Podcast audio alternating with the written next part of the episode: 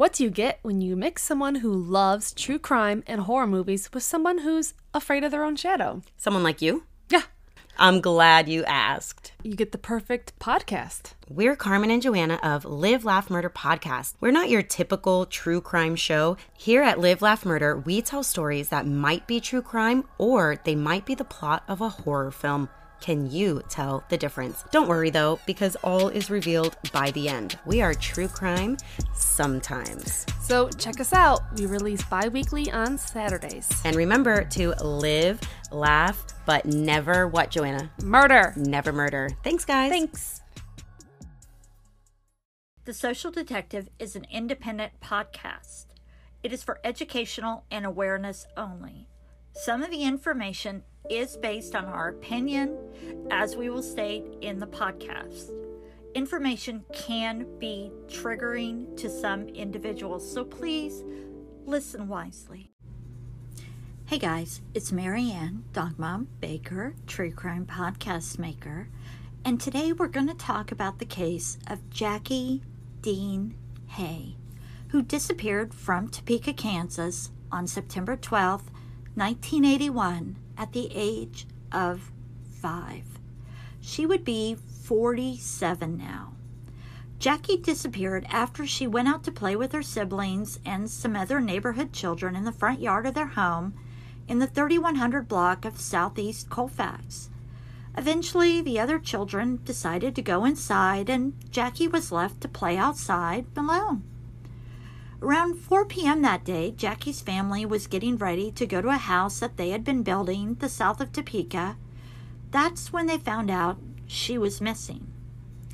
Jackie was last seen walking away from Colfax and Golf Park near Southeast 31st Street and Bryant. That's about one block east of her home. She had apparently been followed by a man at the time and was never heard from again. One of the biggest issues that stands out with this case is that authorities didn't begin searching for Jackie until four hours after her disappearance was reported. I haven't been able to find an explanation for this. Not too many five year olds just run away from home, which is generally the reason you might see police not start an immediate investigation. When it was phoned in, the missing response should have been immediate. Oh my God, a five year old girl is missing. Police should have been coming from everywhere. Now, we can spend 10 minutes of this podcast woulda, shoulda, couldaing everything the police did, but that's not why we're here.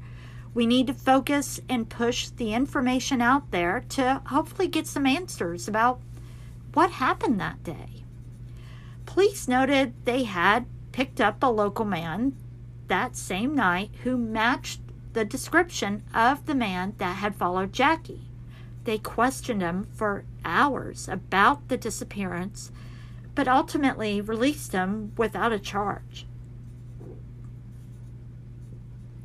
In 1981, hundreds of people helped look for Jackie, including officers, firefighters, the Kansas National Guard, horseback riders, neighbors. They looked in heavily wooded areas near the family's residence, abandoned homes, all other possibilities. Her father, Olin Hay, told Annette Lawless with KAKE News that everyone went everywhere creeks, timbers, all the wooded areas. If there was somewhere to look, they went there. If she was somewhere, they would have found her. The week she went missing, the Topeka Police Department, Tom Lemon, he tells the Topeka Capital Journal that they had dozens of tips and calls and it was getting frustrating. He said September 1981 news report that they were getting calls but there weren't any leads. It was looking like a needle in a haystack. Olin Hay said he was touched by how everyone responded to helping the family. She had her mom, the dad, the four siblings, and the community came forward to see what they could do. They brought food, cake, you know, all that comfort food that people want to do. You know, we can't give you answers, but we'll give you food. I mean, That's how we are. If you're bringing a cake, it's generally not good news. But nothing turned up. The searches were called off at about two weeks after Jackie disappeared, which is kind of weird because normally today, and that's the difference between the 80s and now, they gave up the search after two weeks. Today, it would still be going strong after two months. And, you know, now we have the Amber Alert system, we have the FBI, Texas EquuSearch, Klaas Kids. You have so many not for profits that leap into action to assist families. But unfortunately, they've been created by other families who are going through the thing that Olin Hay and his family had happened to them. And there were so many eyewitness accounts on what happened that day. In addition to interviewing kids that were playing with Jackie, one tip came from a water department employee. The worker responded to a service call in the area. He spoke to a man who flagged him down and asked him a question. And he said he had seen a man playing with or talking to a little girl that matched Jackie's description.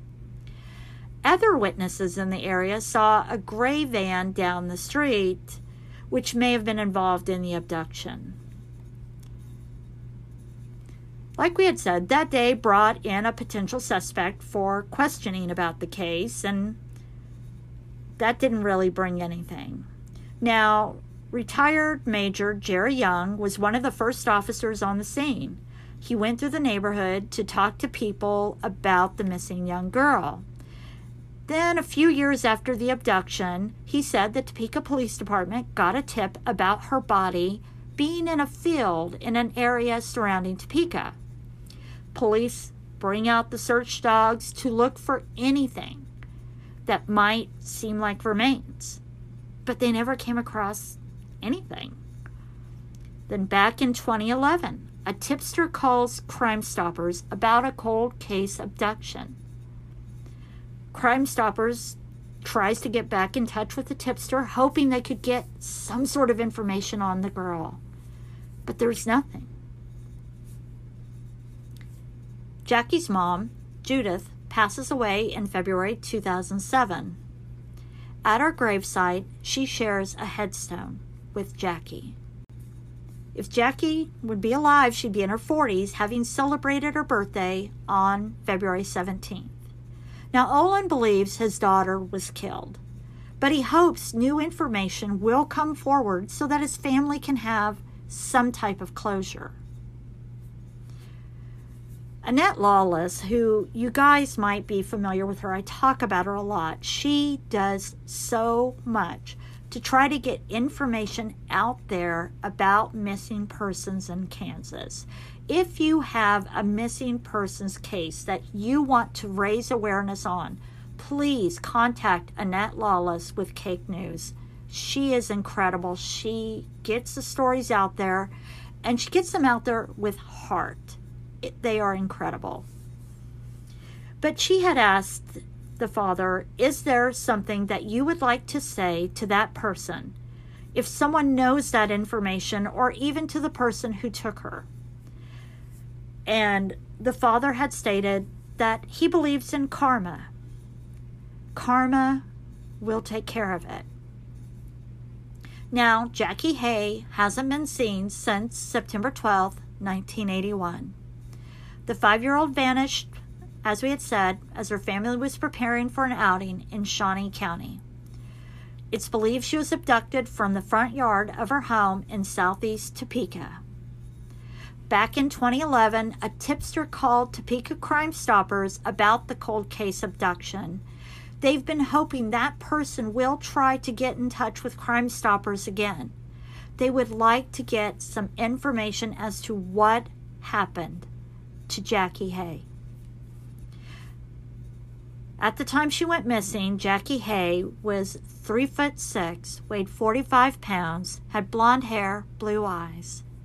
Other distinguishing marks were freckles across the bridge of her nose, one small freckle between her right thigh and pelvis. She had a small cavity between her top front teeth. If you have any information that could help in the case, please contact Topeka Crime Stoppers at 785 234 0007 or the Topeka Police at 785 368 9551 or the Kansas Bureau of Investigation at 785 296 4017.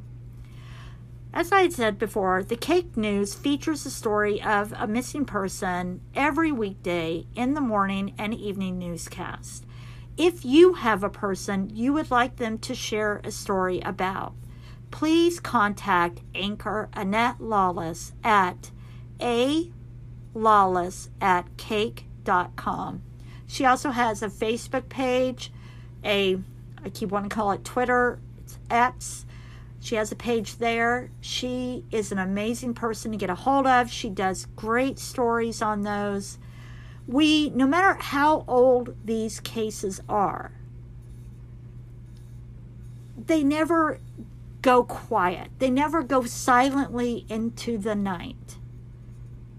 There is always someone, somewhere, who is willing to pick this case up. I don't care if this case goes 50 years without an answer. I can guarantee you someone will pick this case up and look at it and say, What happened to Jackie Hay? They never get forgotten. Someone will always be looking, and one day the answer will get stumbled upon. Thank you guys for listening.